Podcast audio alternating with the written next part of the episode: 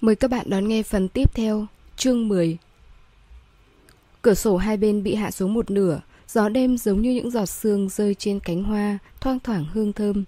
Có nhiều xe và đèn giao thông trên đường, lại đợi đèn đỏ thật lâu. Chu lễ nhân lúc này cởi dây an toàn, duỗi thẳng lưng, vươn hai vai hai lần. Anh thả lỏng người, thuận tay chỉnh radio. Lâm ôn cũng cảm thấy dây an toàn gò bó, đôi lúc cô dùng hai tay kéo nhẹ dây ra phía ngoài. Không gian được mở ra, sự bó buộc tự nhiên sẽ được giảm bớt. Lâm ôn vẫn luôn kéo thắt lưng. Đột nhiên một tiếng click vang lên. Lâm ôn sửng sốt. chủ lễ trực tiếp ấn khóa dây an toàn của ghế phụ, nói với cô Khi nào xuất phát thì thắt lại. Lâm ôn hầu như luôn tuân theo các quy tắc khi ngồi trên xe. Điều này có liên quan đến việc ba mẹ cô đã giáo dục cô từ nhỏ. Rất nhiều người không thắt dây an toàn khi ngồi xe buýt. Cô tự động thắt dây an toàn khi đi xe buýt lần đầu tiên trong một chuyến đi chơi xuân lúc học tiểu học. Ngoại trừ ngồi ở ghế sau, đây sẽ là lần đầu tiên cô vô cớ tháo dây an toàn khi ngồi trên xe. Lâm ôn gật đầu, đáp ừ một tiếng. Cô để tay trái trên chân, ngón tay nhẹ nhàng kéo khóa. Nghe người dẫn chương trình radio nói chuyện. Người dẫn chương trình nói Cơ quan lớn nhất của cơ thể con người là làn da. Cơ quan nào cứng nhất? Đương nhiên không phải xương, mà là răng.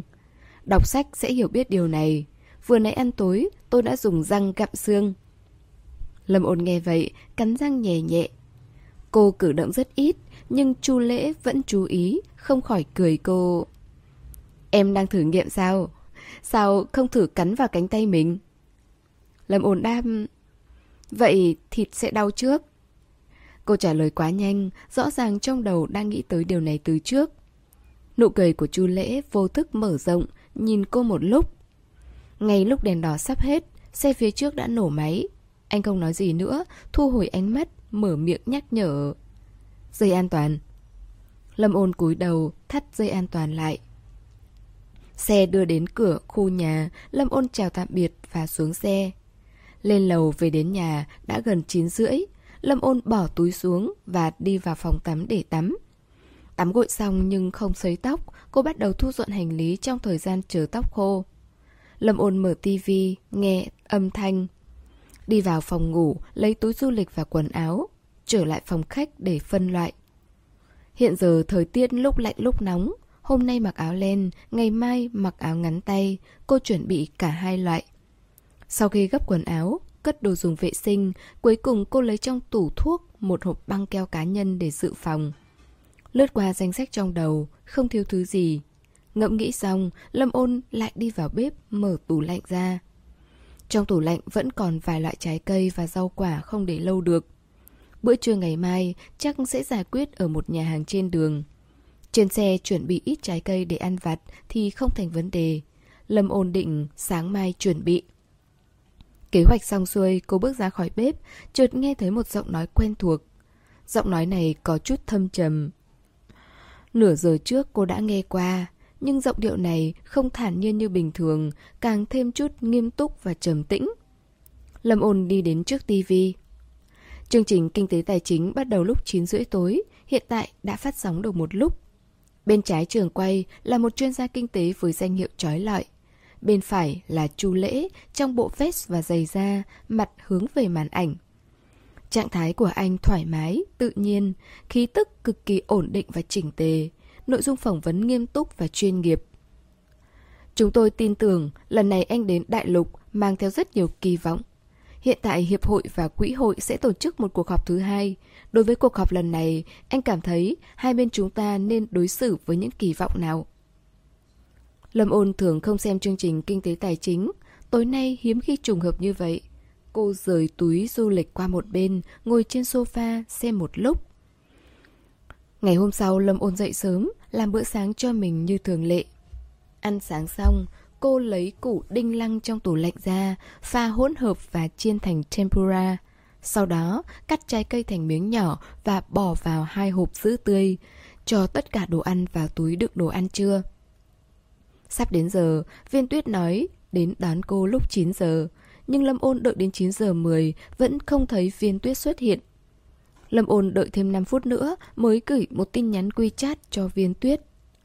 Viên tuyết nhanh chóng trả lời, âm thanh nền ồn ào, tự như cô đang cãi nhau với ai đó.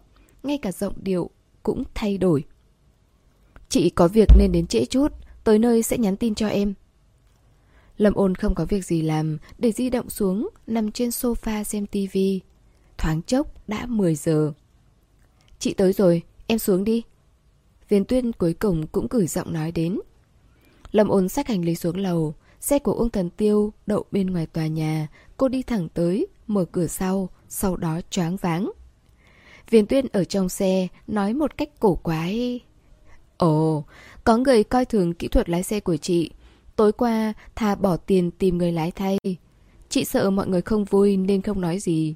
Nhưng tối hôm qua không nói nên khiến người nào đó nghĩ rằng chị bị câm. Sáng nay Viên Tuyên tìm thấy bằng lái xe mới của mình, để nghị để cô tập lái xe đến thị trấn nhỏ lần này. Ai ngờ bị Uông Thần Tiêu từ chối. Uông Thần Tiêu không tin tưởng vào trình độ của người mới. Tay lái mới không luyện tập thì làm sao có thể trở thành tay lái lão luyện. Uông Thần Tiêu nói rằng muốn luyện tập thì đợi tập riêng. Viên Tuyết hỏi lại anh, chẳng lẽ hôm nay là công cộng? Uông Thần Tiêu cuối cùng buột miệng Em đừng ngoan cố nữa Em lái xe không giỏi Sẽ tiêu đời và kéo theo bốn mạng người Tính luôn đứa bé trong bụng Và bốn người trong xe Viên tuyết xù lông Gây ầm ĩ với Uông Thần Tiêu Thậm chí liên lụy đến Chu Lễ và Tiêu Bang Vì thế, Lâm ôn chào hai người đàn ông ở ghế sau Bằng một từ duy nhất Sớm Tiêu Bang ngồi bên phải, Vẻ mặt sống không còn gì luyến tiếc Chu Lễ ngồi bên trái, Đầu bên kia có bóng dâm Lâm ôn không rõ có phải là vấn đề ánh sáng hay không. Cô cảm thấy nước da của Chu Lễ cũng giống như vẻ mặt mờ ám này. Tiêu bang trả lời Lâm ôn với vẻ mặt xa sầm. Đã hơn 10 giờ, không còn sớm. Viên tuyết nắm tay lái, sau khi chút xong thái độ kỳ quái, tâm trạng cô rất tốt. Lên xe đi, phải nhanh lên, đã quá muộn rồi. Mọi người là bạn bè nhiều năm như vậy, chuyện tin tưởng vào cùng sống cùng chết là cần thiết, phải không? Mọi người không ai nói gì. Ghế sau vốn đủ chỗ để hành lý, sẽ không bị vướng víu. Lâm ôn bình tĩnh nói Em cất đồ trước. Xách túi đồ ăn trên tay, Lâm ôn bỏ hành lý vào cốp xe, sau đó trở lại phía trước. Tiêu bang và Chu Lễ đều cao, Chu Lễ cao hơn, Tiêu bang cũng hơn 1m8. Hai người đều không mập, Tiêu bang càng gầy hơn, nhưng khung chiều cao của nam giới được đặt ở đó. Không gian nhỏ còn lại ở giữa ghế sau là không đáng kể. Lâm ôn không muốn chen giữa hai người đàn ông cao lớn. Tiêu bang u ám bước xuống xe, nói với Lâm ôn... Vào đi. Chu Lễ ở bên trong, quay đầu nhìn. Lâm ôn cân nhắc một chút, thương lượng với người ngồi ghế phụ. Hay là anh ngồi phía sau nhé? Uông thần tiêu đang ngẩn người trên ghế phụ. Hai phút sau, chiếc xe cuối cùng cũng lên đường. Viên tuyết cười nghiêng ngả, Uông Thần Tiêu ở phía sau hoảng sợ. Được rồi, em đừng cười nữa. Nhìn đường nhìn đường, tổ tông của tôi ơi! Uông Thần Tiêu hơi béo, cao khoảng 1m75, ngồi ở phía sau chỉ có thể dính mông chút xíu. Hai người đàn ông kia đen mặt, không chịu nhường cho anh chút nào. Ba người ngồi sau, giống như bánh bao đen trong nồi hấp, sau khi hấp bị nở ra, ép chặt vào nhau, không để lại kẽ hở. Lâm ôn có cảm giác, ngay cả không khí ở khu vực phía sau đã trở nên loãng hơn, vẫn là không khí lạnh. Lâm ôn có chút ngượng ngùng, cô nhìn về phía ghế sau. Cô đang ngồi ghế phụ, quay đầu thì đối diện với Chu Lễ, gương mặt Chu Lễ vô cảm, ánh mắt nhìn cô nhẹ nhàng. Lâm ôn suy nghĩ một chút rồi hỏi Em có đem theo trái cây, ăn không? Chu lễ ôm cánh tay đáp Không, không duỗi người được Có thể duỗi Một cánh tay thô duỗi về phía trước làm mẫu Giọng điệu của ung thần tiêu nghiêm túc Lâm ôn không nhịn được Ấn vai viên tuyết ở bên cạnh Nở nụ cười với cô Nụ cười có sức lan tỏa giống như ánh nắng Vẻ lạnh lùng của chu lễ Dần dần dịu đi Không khí phía sau cũng thoáng ấm lên khi xe sắp tới giao lộ cao tốc, Lâm ôn nghe viên tuyết nói nhỏ với cô Em đổi với Lão Uông đi Cái gì? Em đổi chỗ với Lão Uông nhé Chị chưa từng chạy cao tốc để lão Uông dạy chị. Viên tuyết thì thầm. Chị... Viên tuyết cũng cảm thấy mất mặt nói Đi thôi đi thôi, tính mạng quan trọng hơn.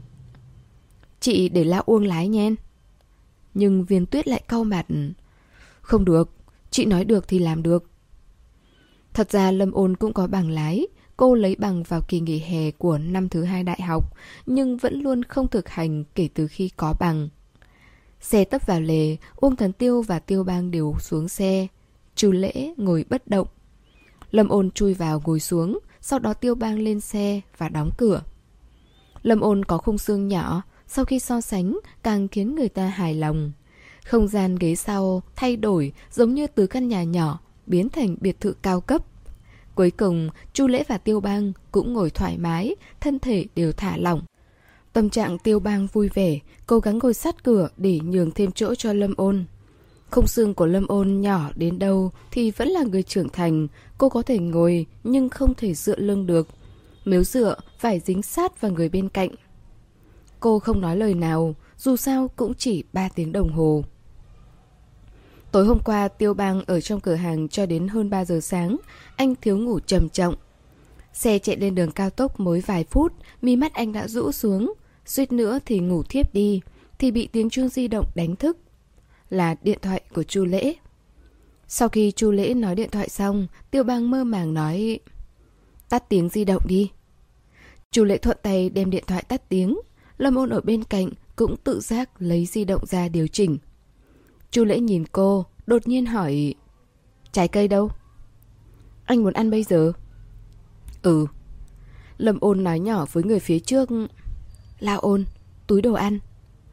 Túi đồ ăn đặt ở trên mặt đất của ghế phụ. Uông thần tiêu vốn ngại vướng chân nên cầm túi đưa.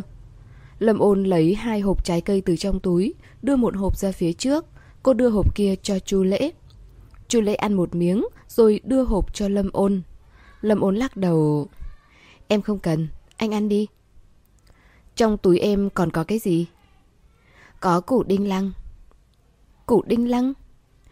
Em làm thành tempura Muốn ăn không? Chút nói sau. Chu lễ có chút buồn cười. Bên cạnh có người đang ngủ, Lâm ôn nói chuyện rất nhẹ. Chu lễ học theo, giọng nói cũng trầm vài độ. Trò chuyện một hồi, di động của Chu Lễ lại vào WeChat. Anh đưa hộp trái cây cho Lâm Ôn, cúi đầu trả lời tin nhắn. Lâm Ôn cầm hộp cho anh, thấy sợi tóc trên trán rơi tự nhiên xuống đôi lông mày. Hôm nay anh không để kiểu tóc nào, tóc để tự nhiên, mềm mại, mang theo phong cách hoài cổ. Đường nét gò má lạnh lùng, cứng cáp. Góc độ này khiến Lâm Ôn liên tưởng đến các diễn viên Hồng Kông trong những bộ phim ở thập niên 90. Cứng rắn, sạch sẽ, tràn đầy năng lượng. Suy đồi, đủ loại từ vựng mâu thuẫn với nhau có thể kể một câu chuyện với dư vị lâu dài. Sau khi thay đồ Tây, Chu Lễ không giống người dẫn chương trình kinh tế tài chính nghiêm túc tối hôm qua. Lâm ôn nhớ tới những miêu tả của viên tuyết đối với Chu Lễ lần trước. Giữa trưa nắng ấm áp, thân thể như nằm trong nôi. Chu Lễ liên tục trả lời tin nhắn. Lâm ôn cầm cái hộp trái cây thật lâu. Ngẫm nghĩ một lúc, suy nghĩ bay xa. Cuối cùng không chống đỡ được vì buồn ngủ nên cô rũ đầu xuống. Khi Chu Lễ ngẩng đầu, nhìn thấy đầu Lâm ôn gục xuống, hai mắt nhắm lại. Anh rút hộp trái cây trong tay Lâm ôn, Lâm ôn nhúc nhích nhưng không mở mắt. Chu lễ nhẹ nhàng nhéo ngón tay cái của Lâm ôn, lấy hộp trái cây ra khỏi tay cô, đóng nắp lại. Anh cúi người, bỏ hộp vào túi đồ ăn. Ngay sau khi lưng của Chu Lễ vừa rời ghế, Lâm Ôn đã ngả về phía sau một cách tự nhiên. Khi Chu Lễ muốn dựa ra sau mới phát hiện bố cục không gian đã thay đổi. Độ dài còn lại của lưng ghế dường như nhỏ hơn chiều rộng của vai anh. Chu lễ ngưng lại, lặng lẽ quan sát một hồi. Sau vài chục giây, anh thu lại ánh mắt, nhắm mắt, giơ tay nhéo giữa mày. Cuối cùng, anh giữ gương mặt vô cảm và duy trì dáng ngồi, không dựa lưng. Lâm ôn không ngủ quá say, ý thức vẫn luôn chìm nổi. Trong lòng cô biết là đang ở trong xe, nhưng những giấc mơ vụn vỡ trong tâm trí khiến cô khô, trôi khỏi hiện thực. Cho nên cô không mở nổi mí mắt. Cho đến lúc tiếng nói xung quanh càng lúc càng khuếch đại như mũi kêu vào mùa hè, khiến người ta không thể bỏ qua. Lâm ôn rốt cuộc cố gắng mở mắt ra. Cô nhíu mày, dịu mắt, tỉnh lại vài giây cũng không biết vì sao. Vì thế hỏi người bên cạnh, có chuyện gì vậy? Thấy cô đã tỉnh, Chu Lễ vỗ kế phía trước nói, cầm miệng, điều hướng lại. Sau đó mới giải thích với Lâm ôn, xuống nhầm giao lộ của đường cao tốc, hai người kia không để yên. Viên tuyết thì ồn ào phía trước. Trước khi xuống tôi có hỏi, tại Uông Thần Tiêu gật đầu. Uông Thần Tiêu cũng ồn ào. Anh đang trả lời điện thoại, anh không để ý mới gật đầu. Sao em không nhìn xem mới lái xe bao lâu mà xuống đường cao tốc nhanh như vậy? Uông Thần Tiêu không dùng điều hướng vì đã quen đường. Chu Lễ thì bận trả lời tin nhắn, di động. Nghe tiếng ồn ào phía trước mới biết chuyện gì xảy ra. Dù sao cũng chỉ là chuyện ngoài ý muốn nho nhỏ. Uông Thần Tiêu đuối lý. Cuối cùng anh thừa nhận sai lầm trước. Viền Tuyên có tấm lòng bao dung lớn nên hòa giải với anh. Lúc này xe đã lái đi đâu không rõ. Xem thời gian, mọi người định tìm chỗ ăn trước. Không ngờ xe càng chạy càng lạc đường. Ôi chà! Uông Thần Tiêu nhìn ra ngoài cửa sổ. Đây là một nơi tốt để tiêu hủy xác chết. Tiêu bang đang ngủ say như người thực vật, rốt cuộc cũng tỉnh lại. Mấy người không thể để tôi ngủ một giấc được sao? Dừng xe, tôi cần đi vệ sinh. Tiêu bang ngái ngủ nói. Mày có chắc không? Uông thần tiêu hỏi lại. Vớ vẩn. Tiêu bang hé mắt. Vợ ơi, dừng xe. Uông thần tiêu nói với viên tuyết. Lần này viên tuyết rất nghe lời, yêu cầu cô dừng thì cô tấp vào ngay lề đường ngay lập tức. Tiêu bang ngáp và mở cửa xe. Sau khi bước một chân ra, anh đứng sững tại chỗ. Hai người trước mặt giống lên. Đi, đi đi, sao không đi? Tăng tốc, nhanh lên. Tiêu bang mở mịt nhìn bọn họ, sau đó xuống xe, kéo Uông Thần Tiêu ra khỏi ghế phụ. Đi chung.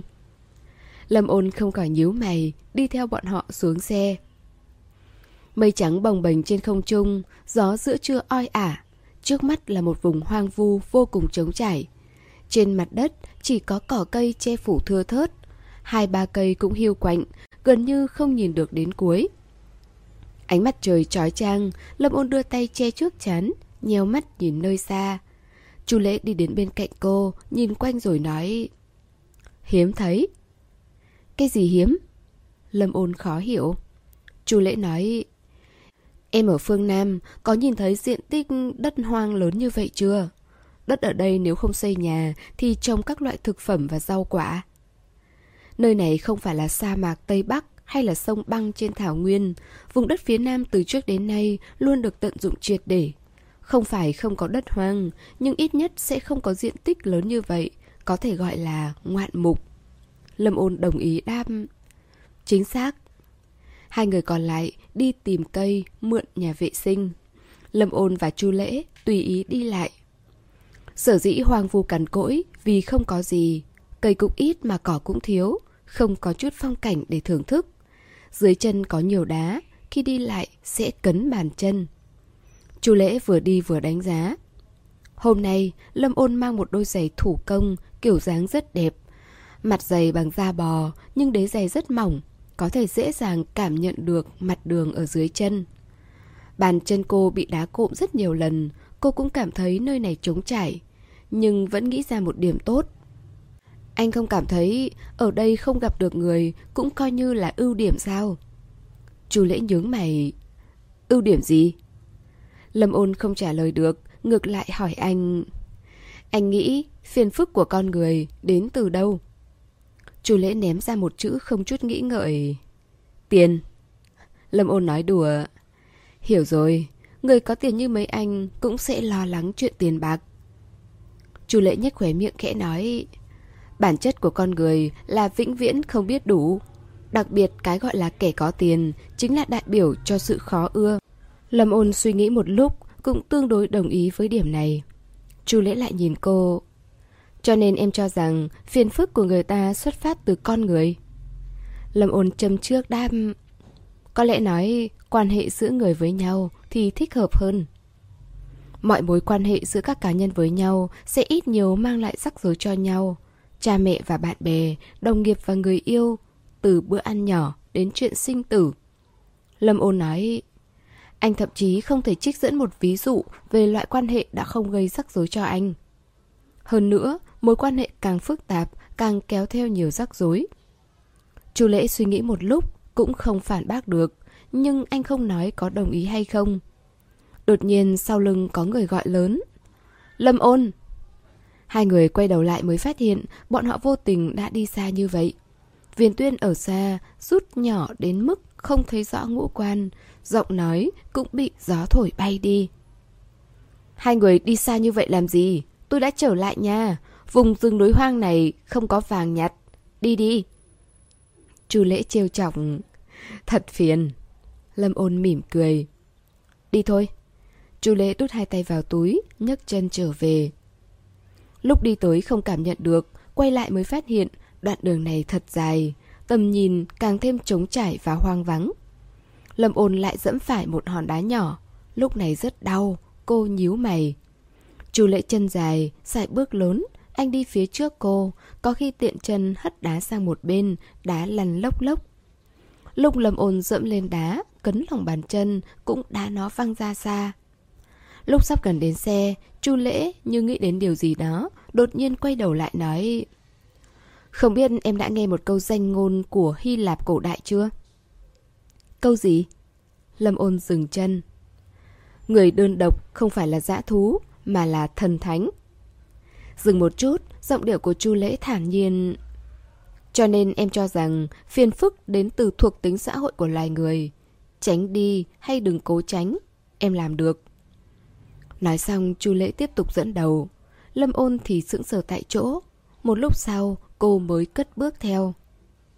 Đến bên cạnh xe chu lễ mở cửa bên ghế lái và nói Tiêu băng Để hai người bọn họ ngồi phía sau. Vì nể mặt phụ nữ có thai Nên bọn họ mới nhường buổi sáng. Bây giờ viên tuyên tập lái xe đủ rồi. Vừa rồi Tiêu Bang và Uông Thần Tiêu từ nhà vệ sinh gốc cây trở về, lập tức mở túi đồ ăn của Lâm Ôn, Viên tuyết chán ghét, chụp lấy một hộp trái cây. Tempura bị hai người chia nhau. Đúng lúc này tiêu bang nghe chu lễ nói ừ một tiếng, nhét miếng cuối cùng vào miệng. Không nói lời nào, anh trực tiếp nhào vào ghế phụ. Viên tuyết và Uông Thần Tiêu sửng sốt. Uông Thần Tiêu đương nhiên không phản đối. Viên tuyết vờ vịt, chỉ trích bọn họ vài câu, nhân cơ hội này ra sau ngồi cùng Lâm ôn. Cuối cùng mọi người đều ngồi thoải mái, xe lại lên đường. Mây trắng vẫn lơ lửng trên bầu trời, gió chiều còn đang trêu ngươi. Lâm ôn dựa vào cửa sổ, nhìn ghế lái trước mặt. Từ góc độ này không nhìn thấy người. Lâm ôn quay đầu, gò má dựa vào tựa đầu của ghế. Chậm rãi, nhìn ra nơi hoang vu khuất sau lưng. Biệt thự ở chỗ hẻo lánh trong thị trấn nhỏ, lái xe nói là chưa đến 3 giờ, nhưng không tính thời gian từ thị trấn đến biệt thự. Cộng thêm việc đi nhầm đường, ăn bữa cơm, và trận mưa tầm tã đột ngột, bọn họ đến biệt thự đã gần 4 giờ. Trời đang mưa, dự báo thời tiết không chính xác. Lâm ôn ngồi trong xe, nhìn ra màn mưa bên ngoài. Biệt thự có hình dáng đẹp, giống một căn tròi trong rừng. Nhưng đoạn đường dẫn vào cổng biệt thự không có mái che, đi ngang qua chắc chắn sẽ bị ướt mưa. Chu lễ không chạy đến chỗ đậu xe, anh trực tiếp dừng ở cửa biệt thự. Mọi người không mang theo dù, trong túi của Lâm Ôn có một cây dù nhỏ trong suốt, chỉ cần đi vài bước, không cần che dù. Mưa to, đi vài bước, chân vẫn bị ướt. Tất cả đã vào biệt thự, Uông Thần Tiêu lấy vài cái khăn mới ném cho mọi người nói Ba mẹ tao đã thuê người dọn sạch sẽ. Lâm ôn không cần khăn, cô lấy khăn giấy lau cánh tay. Tiêu bang hỏi Ăn tối thế nào? Uông Thần Tiêu đáp Tủ lạnh có đồ ăn, Lâm ôn lau cánh tay nói Bây giờ muốn ăn hả? Viên tuyết giờ bụng đáp Chị hơi đói bụng để em nấu. Lâm ôn ném khăn giấy đi. Viên tuyết đi vào bếp với Lâm ôn. Có lẽ ba mẹ Uông Thần Tiêu không biết bao nhiêu người đến Trong tủ lạnh không có đủ nguyên liệu nấu ăn. Lâm ôn quét sạch tủ lạnh và nấu bốn món mới đủ cho mọi người lấp đầy bụng. Trước bữa ăn, Chu Lễ và những người khác lấy hành lý xuống xe, bề mặt hành lý hơi bị ướt một chút.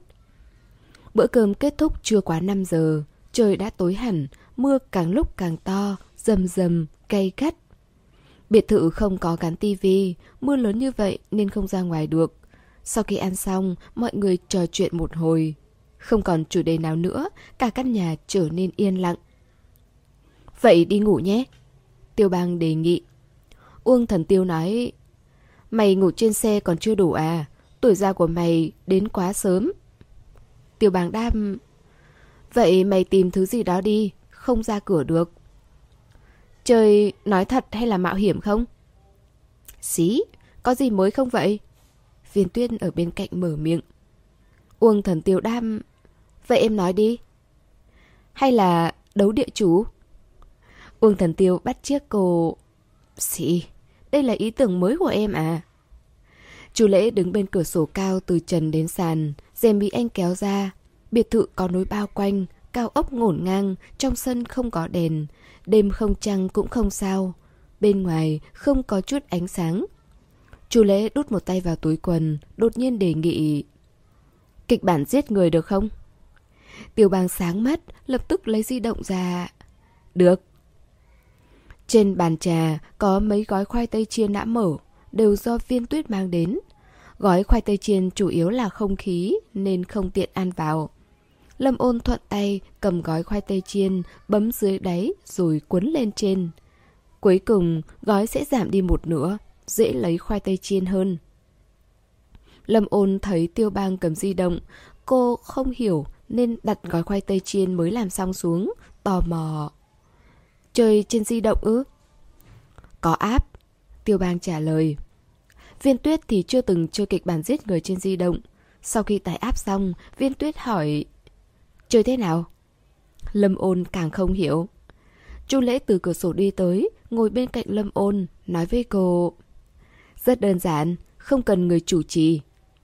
Viên tuyết nói Mấy ông thường xuyên chơi hả? Sao trước đây không thấy nhắc tới? Tiểu Bàng đã bắt đầu chọn các kịch bản để chơi trong app. Anh trả lời mà không ngẩng đầu lên. Tôi thường chơi. Mấy hôm trước Chu Lễ thấy tôi chơi mới đề nghị cái này. Lâm ôn chỉ cần đăng ký thông tin người dùng, quay lại trang chủ. Chu Lễ ở bên cạnh vẫn luôn nhìn. Anh bấm vào di động của Lâm ôn nói Vào phòng này. Mọi người tiến vào phòng kịch bản giết người mà Tiêu Bang đã mở. Kịch bản giết người trực tuyến, không cần người chủ trì. Tiêu Bang đóng vai trò chủ trì. Anh chọn kịch bản không khó. Trò chơi kết thúc chưa đến 9 giờ. Mọi người đều không tiếp tục trò chơi. Lâm ôn không hứng thú lắm đối với loại trò chơi này, nhưng cô không thể chấp nhận kết thúc một trò chơi giải đố trong một mớ hỗn độn. Vì vậy, cô là người duy nhất cầm di động và đọc kịch bản hoàn chỉnh, âm thầm xem lại cho chính mình. Cuối cùng thời gian cũng trôi qua, cơn mưa bên ngoài trở nên giả dích, mọi người trở về phòng của mình. Phòng của Lâm Ôn ở lầu 2. Sau khi tắm xong, cô sấy tóc khô một nửa, đi ra khỏi phòng tắm, cầm di động lên, ngồi trên giường, tiếp tục đọc kịch bản trước đó. Đọc kịch bản xong vẫn còn sớm, Lâm Ôn lại nghiên cứu các chức năng khác của app. Phát hiện có đoán tranh, cô nhấp vào. Nửa trên của giao diện trò chơi là một mảnh vải trắng. Người chơi vẽ hình trên đó để những người khác đoán từ. Phần giữa là vị trí ảnh đại diện của người chơi. Phía dưới có biểu tượng microphone. Lâm ôn còn đang nghiên cứu cách chơi thì trong di động đột nhiên vang lên một giọng nam trầm. Sao còn chưa ngủ? Lâm ôn không chuẩn bị trước, hai tay run lên, di động rớt trên ga giường. Đó là giọng của Chu Lễ. Chu Chu Lễ. Lâm ôn khẽ xác nhận. Trong giọng nói của Chu Lễ dường như có chút ý cười. Ừ. Lâm ôn nhặt di động lên, nhìn ảnh đại diện của người chơi. Ảnh đại diện đầu tiên là của cô. Khi đăng ký, cô tùy tiện dán ảnh phong cảnh lên đó. Ảnh thứ hai là một ly nước, hình như được chụp một cách tình cờ, bối cảnh giống như trong cửa hàng của Tiêu Bang. Lúc trước mọi người chơi cùng nhau, Lâm Ôn không để ý ảnh đại diện của mọi người, chỉ nhìn tên người chơi. Mấy người khác đã đổi tên, chỉ có tên của cô và Chu Lễ là một dãy số và tiếng Anh đi kèm với hệ thống. Loại tên này đương nhiên rất khó nhớ, cho nên Chu Lễ vào phòng đoán tranh, nhưng cô căn bản không nhận ra đối phương. Lâm ôn quan sát giao diện phòng, nhấp vào biểu tượng microphone, có biểu tượng tắt tiếng trên biểu tượng ấy. Hóa ra vào đây có thể nói chuyện trực tiếp mà không cần tắt microphone. Lâm ôn lại bật lên, hỏi chu lễ. Sao anh vào phòng em? Bạn bè có thể trực tiếp theo dõi phòng. Hả? Lâm ôn chưa từng nghe qua, hoàn toàn không hiểu. Chu lễ nói vài câu cách nói chuyện trong phòng, sau đó trong phòng vang lên âm thanh của những người khác. Mấy người đang nói chuyện phiếm chỗ nào vậy? Có mở được không? Giọng điệu rõ ràng là một người đàn ông xa lạ. Có 7 vị trí người chơi, ngoài Lâm Ôn và Chu Lễ, năm vị trí tiếp theo luôn có những người khác ra vào. Người đàn ông này kiên nhẫn hơn những người khác, cho đến bây giờ vẫn không ra khỏi phòng. Chờ chủ phòng Lâm Ôn bắt đầu trò chơi. Lâm Ôn chỉ lo nói chuyện với Chu Lễ mà không để ý. Chu Lễ hỏi, em có chơi không? Ờ, em coi thử. Lâm Ôn tìm một chút, sau đó bấm vào nút bắt đầu. Trò chơi bạn vẽ, tôi đoán, từ đầu tiên xuất hiện là Temporer. Lâm ôn bắt đầu vẽ trên tấm vải trắng. Cô vẽ tôm, rau củ rồi gói lại bằng hồ rán, còn vẽ một cái đĩa theo phong cách Nhật một cách đơn giản. Người đàn ông hét lên Chu cha, em gái chuyên nghiệp quá. Người chơi cần gõ chữ để đoán câu trả lời và nhập số điểm chính xác cho câu trả lời. Mọi người đều đoán được, một người không đoán được vì không biết temporal là cái gì. Tiếp theo đến lượt chu lễ, vẽ trên tấm vải trắng xuất hiện những nét vẽ. Đồng thời có tiếng nói từ di động vang lên. Hôm nay temporal bị hai người kia chia nhau ăn hết. Lâm ôn nghe thấy nên hỏi Tiêu bang không chừa cho anh hả? Dạo này cậu ấy đi theo phong cách tỳ hưu Nghĩa là chỉ vào mà không có thoát ra Lâm ôn bật cười 20 phút sau, hai đợt chơi kết thúc, người chơi lần lượt rời khỏi phòng. Trước khi đi, người đàn ông còn để lại một câu Hai người tán gẫu hợp thật. Trong phòng chỉ còn lại Lâm Ôn và Chu Lễ, Lâm Ôn lo lắng. Ở đây không nói chuyện được hay sao? Không thể nói chuyện, thì tại sao lại mặc định bật microphone? Chu Lễ nói một cách đương nhiên. Lâm Ôn thực sự cũng nghĩ như vậy. Sắp đến giờ, Lâm Ôn không định chơi nữa, chào Chu Lễ và tắt áp. Có lẽ ở đây quá ẩm ướt, đến bây giờ tóc Lâm Ôn vẫn còn chưa khô hẳn. Cô đặt di động xuống và vào phòng tắm, sấy lại tóc. Sấy xong đi ra thì thấy có tin nhắn mới được gửi bởi app kịch bản giết người trên di động. Cô nhấp vào, ảnh đại diện của người gửi là một ly nước. Trong bếp không có gì ăn phải không? Thời gian gửi là 2 phút trước. App này có thật nhiều chức năng. Lâm ôn suy nghĩ một chút, trực tiếp trả lời ở trên đó. Anh đói bụng à, còn có khoai tây chiên. Một lúc sau, Lâm ôn lại nhận được tin nhắn. Không có gì khác ư? Không có, hình như chỉ còn hai gói khoai tây chiên. Khoai tây chiên để ở chỗ nào? Anh coi thử có ở trên bàn trà không? Không có. Viên tuyết để đồ rối tung cả lên, Lâm ôn cũng không rõ, kêu chu lễ đi vào bếp nhìn xem. Chu lễ đáp... Tìm trong bếp từ lâu rồi. Vậy tủ phụ thì sao? Còn bàn ăn nữa? Đợi một hồi, chu lễ đáp... Cũng không có. Lâm ôn gãi đầu, nhíu mày tìm kiếm trí nhớ. Chu lễ lại gửi tin nhắn. Em ngủ chưa? Chưa ngủ thì xuống đây tìm giúp tôi. Đã 10 giờ rưỡi, Lâm ôn đang mặc đồ ngủ kiểu ở nhà. Cứ như vậy đi ra ngoài mua sắm cũng không thành vấn đề. Cô từ trên giường đứng dậy, lấy một chiếc áo khoác dệt kim dài, hơi mỏng. Sau khi mặc vào, cô mở cửa phòng ngủ, bước ra ngoài. Hành lang tối om, nhà ăn ở lầu 1 có ánh đèn mờ ảo. Lâm ôn nhẹ nhàng bước xuống lầu. Đến gần, thấy một dãy tủ, dựa, tường đều được mở ra. Một bóng dáng cao lớn đang khoanh tay đứng trước cánh cửa tủ đang mở rộng. Tới rồi. Chu Lễ quay đầu lại. Anh ăn mặc áo thun ngắn tay và quần dài, một cặp kính gọng bạc trên mũi. Thông thường, người đeo kính sẽ thanh lịch hơn. Chu Lễ cũng không ngoại lệ, nhưng ngoài sự thanh lịch, anh còn thêm hương vị khác. Lâm ôn cũng không suy nghĩ nhiều, cô càng kinh ngạc là Chu Lễ bị cận thị. Anh bị cận thị? Đây là lần đầu tiên cô thấy Chu Lễ đeo kính. Chu Lễ nói, rất kỳ quái à. Cận thị mười mấy năm, nhưng độ không cao, bình thường ít đeo. lúc xem tài liệu mới đeo. Vậy là hồi nãy anh còn làm việc. Đọc một chút tài liệu. Lâm ôn đi đến trước tủ, mở cửa tủ, tìm khoai tây chiên và hỏi Anh đem theo máy tính hả? Không có, xem trên di động. Viên tuyết có đem theo máy tính bảng, anh cần thì có thể hỏi chị ấy.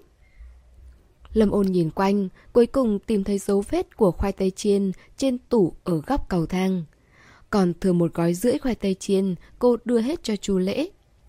Chú Lễ lấy một miếng từ trong túi đã mở ra trước, nhai nhai rồi nói Bị ẩm rồi. Xung quanh là núi, trời lại mưa, độ ẩm cực lớn. Chú Lễ mở gói khác, ăn một miếng. Anh hơi nhíu mày, đặt khoai tây chiên sang một bên.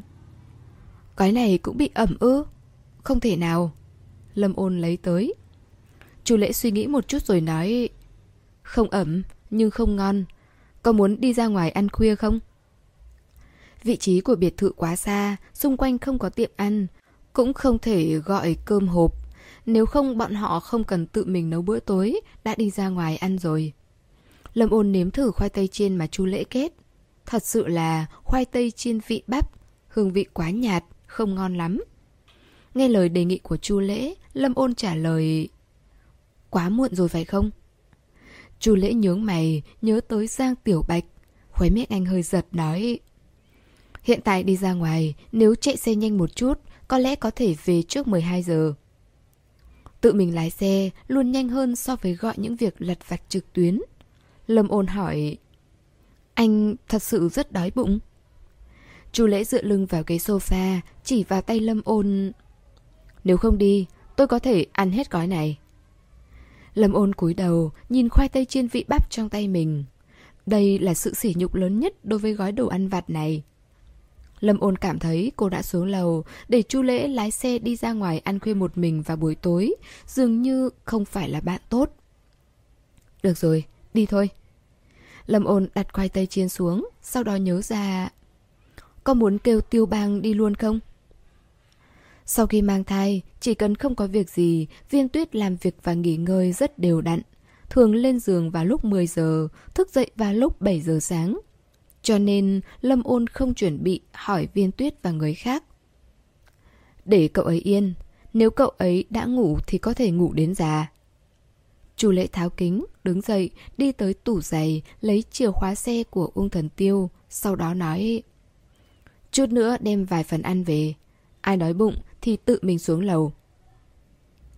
Bên ngoài còn mưa nhỏ, Lâm ôn lấy chiếc dù nhỏ trong suốt ra. Lúc trời mưa nhỏ thế này, Chu Lễ không cần dù, anh vốn muốn trực tiếp đi ra cửa. Thấy Lâm ôn định che dù cho hai người, anh dừng lại, cầm lấy dù từ trong tay cô, mở ra rồi che trên đầu. Dù quá nhỏ đối với anh, muốn che cho hai người, có hay không cũng như nhau. Nhưng mưa cũng nhỏ, che chút ít còn hơn không. Hai người lên xe, lái ra khỏi biệt thự. Trên đường cư dân thưa thớt, Chu Lễ lái xe không quá nhanh, dù sao cũng không quen đường, trời lại tối.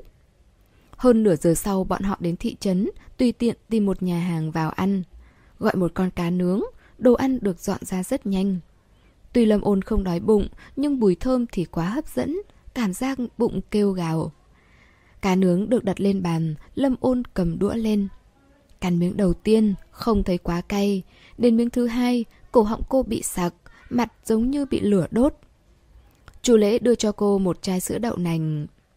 Có ăn được không? Không được thì gọi món khác. Lâm ôn xua tay, uống một ngụm sữa đậu nành đam. Không sao. Ăn xong mũi cô đỏ bừng, mắt đỏ hoe, giống như là vừa khóc. Chú lễ buồn cười, bắt đầu ăn chén cơm thứ hai. Đầu lưỡi của Lâm ôn dần dần thích ứng với độ cay, nhưng phản ứng sinh lý trên mặt lại không nhịn được. Môi cô nóng bừng, lấy khăn giấy lau môi, Cô hỏi Anh ăn được cay à? Chu Lễ nói Cũng được, ông bà nội tôi là người Giang Tây Người Giang Tây ăn cay nhất Lâm ôn đã hiểu Cô nói chuyện phiếm Vậy anh từng sống ở Giang Tây? Chu Lễ lắc đầu Ông bà rời khỏi Giang Tây Tới đây năm 20 tuổi Tôi có đến đó một lần Đi chung với ông bà về thăm người thân Ồ Còn em, đã đến đó chưa? Chưa, Em hiếm khi đi du lịch, lần du lịch gần nhất là đến Vân Nam. Công việc của em không phải chạy khắp nơi hay sao? Ờ, chỉ cố định vài nơi. Em đi ít chỗ lắm. Ừ. Sau khi chu lễ ăn xong miếng cơm cuối cùng, anh lại đưa cho Lâm ôn chai sữa đậu nành để giảm cay. Bên cạnh có bán hoành thánh chiên. Ăn xong cá nướng, Lâm ôn cầm chai sữa đậu nành chưa uống xong, đi cùng chu lễ qua bên cạnh, đóng gói vài phần ăn. Lung trở về biệt thự, đã 12 giờ rưỡi. Xe vừa dừng ở bãi đậu xe, một trận gió nổi lên, mưa phùn chuyển thành mưa to. Lâm ôn mới mở cửa xe một chút, gió ngoài tầm kiểm soát đập cửa trở lại. Mu bàn tay của Lâm ôn đã bị ướt trong giây lát. Trần nhà pha lê xinh đẹp hoàn toàn không thể chống chọi được kiểu thời tiết này. Chu lễ nhìn bên ngoài nói Chờ chút hãng đi. Lâm ôn gật đầu, còn thừa nửa chai sữa đậu nành. Cô cắn ống hút, vừa ngắm mưa vừa uống. Trong xe có bài hát chậm chậm, tiếng hát nhẹ nhàng, ấm áp, đối lập hoàn toàn với thế giới hùng hổ ngoài xe. Thời gian trôi qua, có cảm giác năm tháng yên bình. Chu lễ hạ ghế xe một chút, thoải mái dựa vào, hơi nghiêng đầu sang bên phải, như đang nhìn ngoài cửa sổ. Ngoài tiếng mưa rơi và tiếng hát, còn có âm thanh vùng vẫy, heo hút. Chu lễ nhìn đáy chai rỗng tuếch trước mắt, khóe miệng bất giác khẽ nhếch lên. Sau ba bài hát, cơn mưa đã dịu, Lâm ôn thuận lợi đẩy cửa xe. Cô vẫn còn cầm chai sữa đậu nành đã cạn. Chu lễ bung dù, một tay để sau lưng cô, cùng cô đi qua con đường lát đá vào biệt thự. Căn phòng tối đen như mực, Chu lễ mở đèn, đặt dù trên mặt đất trước cửa. Lâm ôn đặt bữa ăn khuya lên bàn trà. Nếu những người khác xuống lầu là có thể thấy ngay. Em đi lên lầu nhé. Lâm ôn nói với Chu lễ. Đi đi. Ngủ ngon. Lâm ôn nhân tiện ném chai rỗng và sọt rác. Sau đó, Chu lễ cũng đi lên lầu. Trở về phòng tắm rửa lần nữa. Tắm xong anh lau tóc đi ra, cầm di động muốn tiếp tục đọc một chút. Lúc này mới nhớ ra anh để quên kính ở dưới lầu. Chu lễ nhanh chóng vuốt tóc vài cái, bọt nước tung tóe, cởi khăn tắm bước ra khỏi phòng ngủ. Đi xuống lầu thì phát hiện trong phòng khách đã bật đèn. Không đủ sáng nhưng cũng đủ để nhìn thấy mọi thứ. Thấy rõ Tiêu Bang đang ngồi trên sofa. Mày dậy đúng lúc, sao chưa ăn? Chu Lễ bước tới hỏi. Hộp thức ăn nhanh trên bàn trà đã được mở ra, tràn đầy hoành thánh chiên và hấp, ớt và giấm cũng có sẵn. Tiêu bàng khoanh tay ngồi đó, không nói tiếng nào, nhìn chăm chăm vào đồ ăn. Chu Lễ đến gần, anh nhướng mắt, nhìn chăm chăm Chu Lễ. Chu Lễ cầm mắt kính trên bàn trà, bắt gặp ánh mắt kín như bưng của Tiêu Bang. Anh nhớ mày, không lên tiếng, chờ đối phương nói trước. Tiểu Bàng rốt cuộc cũng mở miệng, nói từng chữ Mày nhắm trúng cô ấy từ khi nào? Tiểu Bàng ban ngày ngủ rất nhiều, 9 giờ trở về phòng, sau một lúc cũng không buồn ngủ. Nằm trên giường hồi lâu, anh mở di động định chơi game.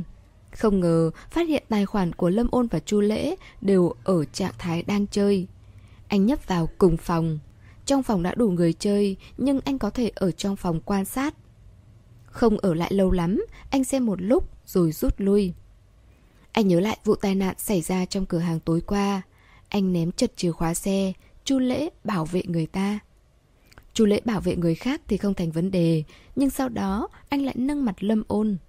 Tuy chỉ trong chốc lát, nhưng những người khác không để ý, nhưng anh thì bắt được. Hành động này không thích hợp. Chu Lễ sẽ không quan tâm đến người khác như vậy. Lúc này Tiêu Bang sử dụng từ xảo quyệt, thay vì coi trọng thì dùng từ nhìn chúng, ưa thích. Anh cố ý dùng anh cố ý dùng từ nhìn chằm chằm. Từ nhìn chằm chằm nhấn mạnh mục đích của hung thủ nhưng thiếu cảm xúc chân thực. Đây là cách hiểu nhất quán của Tiêu Bang về Chu Lễ. Tiêu Bang nói xong câu này, Chu Lễ ngồi xuống bên kia sofa, đặt kính xuống lần nữa, cầm một miếng hoành thánh chiên lên. Tiêu Bang nhìn thấy động tác của anh, nhíu mày Mày đừng phủ nhận. Tao không thừa nhận à? Chú lễ ngắt lời anh, liếc một cái, bỏ hoành thánh chiên vào miệng. Đây là lời thú nhận. Tiêu bang dừng lại, cân nhắc một lúc, chân mày từ từ buông lỏng, giọng điệu chậm chậm. Hình như lâu rồi mày không yêu đương. Lần cuối là bữa hẹn đi coi mắt. Anh và Chu Lễ lớn lên cùng nhau, tận mắt chứng kiến Chu Lễ quen với bạn gái đầu tiên. Sau vài khóa học, lại quen người thứ hai. Học xong mấy lớp công chức thức toán, thì quen người thứ ba. Tình sử của Chu Lễ tập trung vào thời kỳ trung học. Thay vì nói là yêu đương, đúng hơn là buông thả, không có tình cảm kéo dài, chết đi sống lại. Chỉ có giai đoạn nội tiết tố phát triển theo tự nhiên. Đến khi vào đại học, Chu Lễ dường như đã qua giai đoạn cảm thấy hứng thú với phụ nữ. Bất kể là ai đến, anh đều hờ hững, chuyên tâm vào sự nghiệp kiếm tiền. Được ăn cả, ngã về không. Gom vô số tiền trong 4 năm, không hề để ý chút xíu nào đến phụ nữ. Mãi đến khi anh đi làm, ông bà nội sốt ruột, anh mới tiếp xúc với hai đối tượng. Một trong những đối tượng coi mắt có khí chất tao nhã. Chu Lễ đưa cô tới bữa tiệc, Lâm ôn cũng đã gặp. Nghĩ đến đây đã là chuyện từ lâu rồi. Các bạn thân mến, chúng ta vừa đón nghe phần tiếp theo của bộ truyện Cánh đồng hoang vu của tác giả Kim Bính. Xin cảm ơn tất cả các bạn đã luôn dõi theo và ủng hộ kênh truyện. Hẹn gặp lại các bạn ở phần tiếp theo. Để ủng hộ kênh, quý vị có thể để lại bình luận cũng như chia sẻ hoặc có thể ủng hộ tài chính trực tiếp về các địa chỉ đã được ghi ở phần mô tả.